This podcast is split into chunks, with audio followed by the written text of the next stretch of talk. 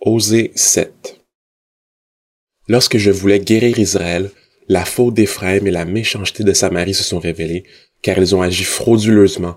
Un voleur est arrivé, une bande s'est vidée dehors. Ils ne se disent pas dans leur cœur que je me souviens de toute leur méchanceté. Maintenant leurs agissements les entourent, ils sont devant moi.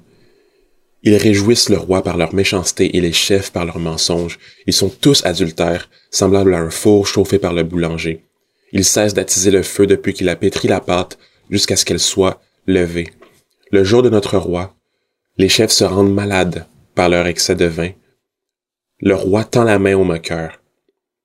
Quand ils se mettent à comploter, leur cœur est pareil à un four. Toute la nuit, le boulanger a dormi, et le matin, le four brûle comme un feu violent. Ils sont tous échauffés comme un four, et ils dévorent leur juge. Tout le roi tombe, aucun d'eux ne fait appel à moi. Éphraim se mêle avec les peuples, Ephraim est un gâteau qui n'a pas été retourné.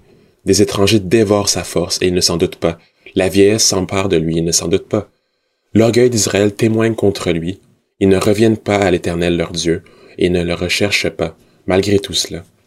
Ephraim est comme une colombe stupide, sans intelligence. Ils implorent l'Égypte, ils vont en Assyrie. S'ils partent, j'étendrai sur eux mon filet.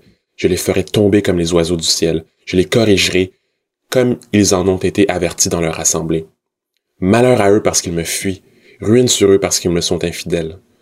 Je voudrais les sauver, mais ils disent des paroles mensongères contre moi. Ils ne crient pas vers moi dans leur cœur, mais ils se lamentent sur leur lit. Ils se rassemblent pour avoir du blé et du vin nouveau. Et ils s'éloignent de moi. Je les ai corrigés, j'ai fortifié leurs bras, et ils méditent le mal contre moi.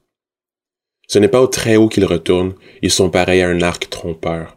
Leurs chefs tomberont par l'épée à cause de l'insolence de leurs propos. C'est ce qui fera d'eux un objet de moquerie en Égypte.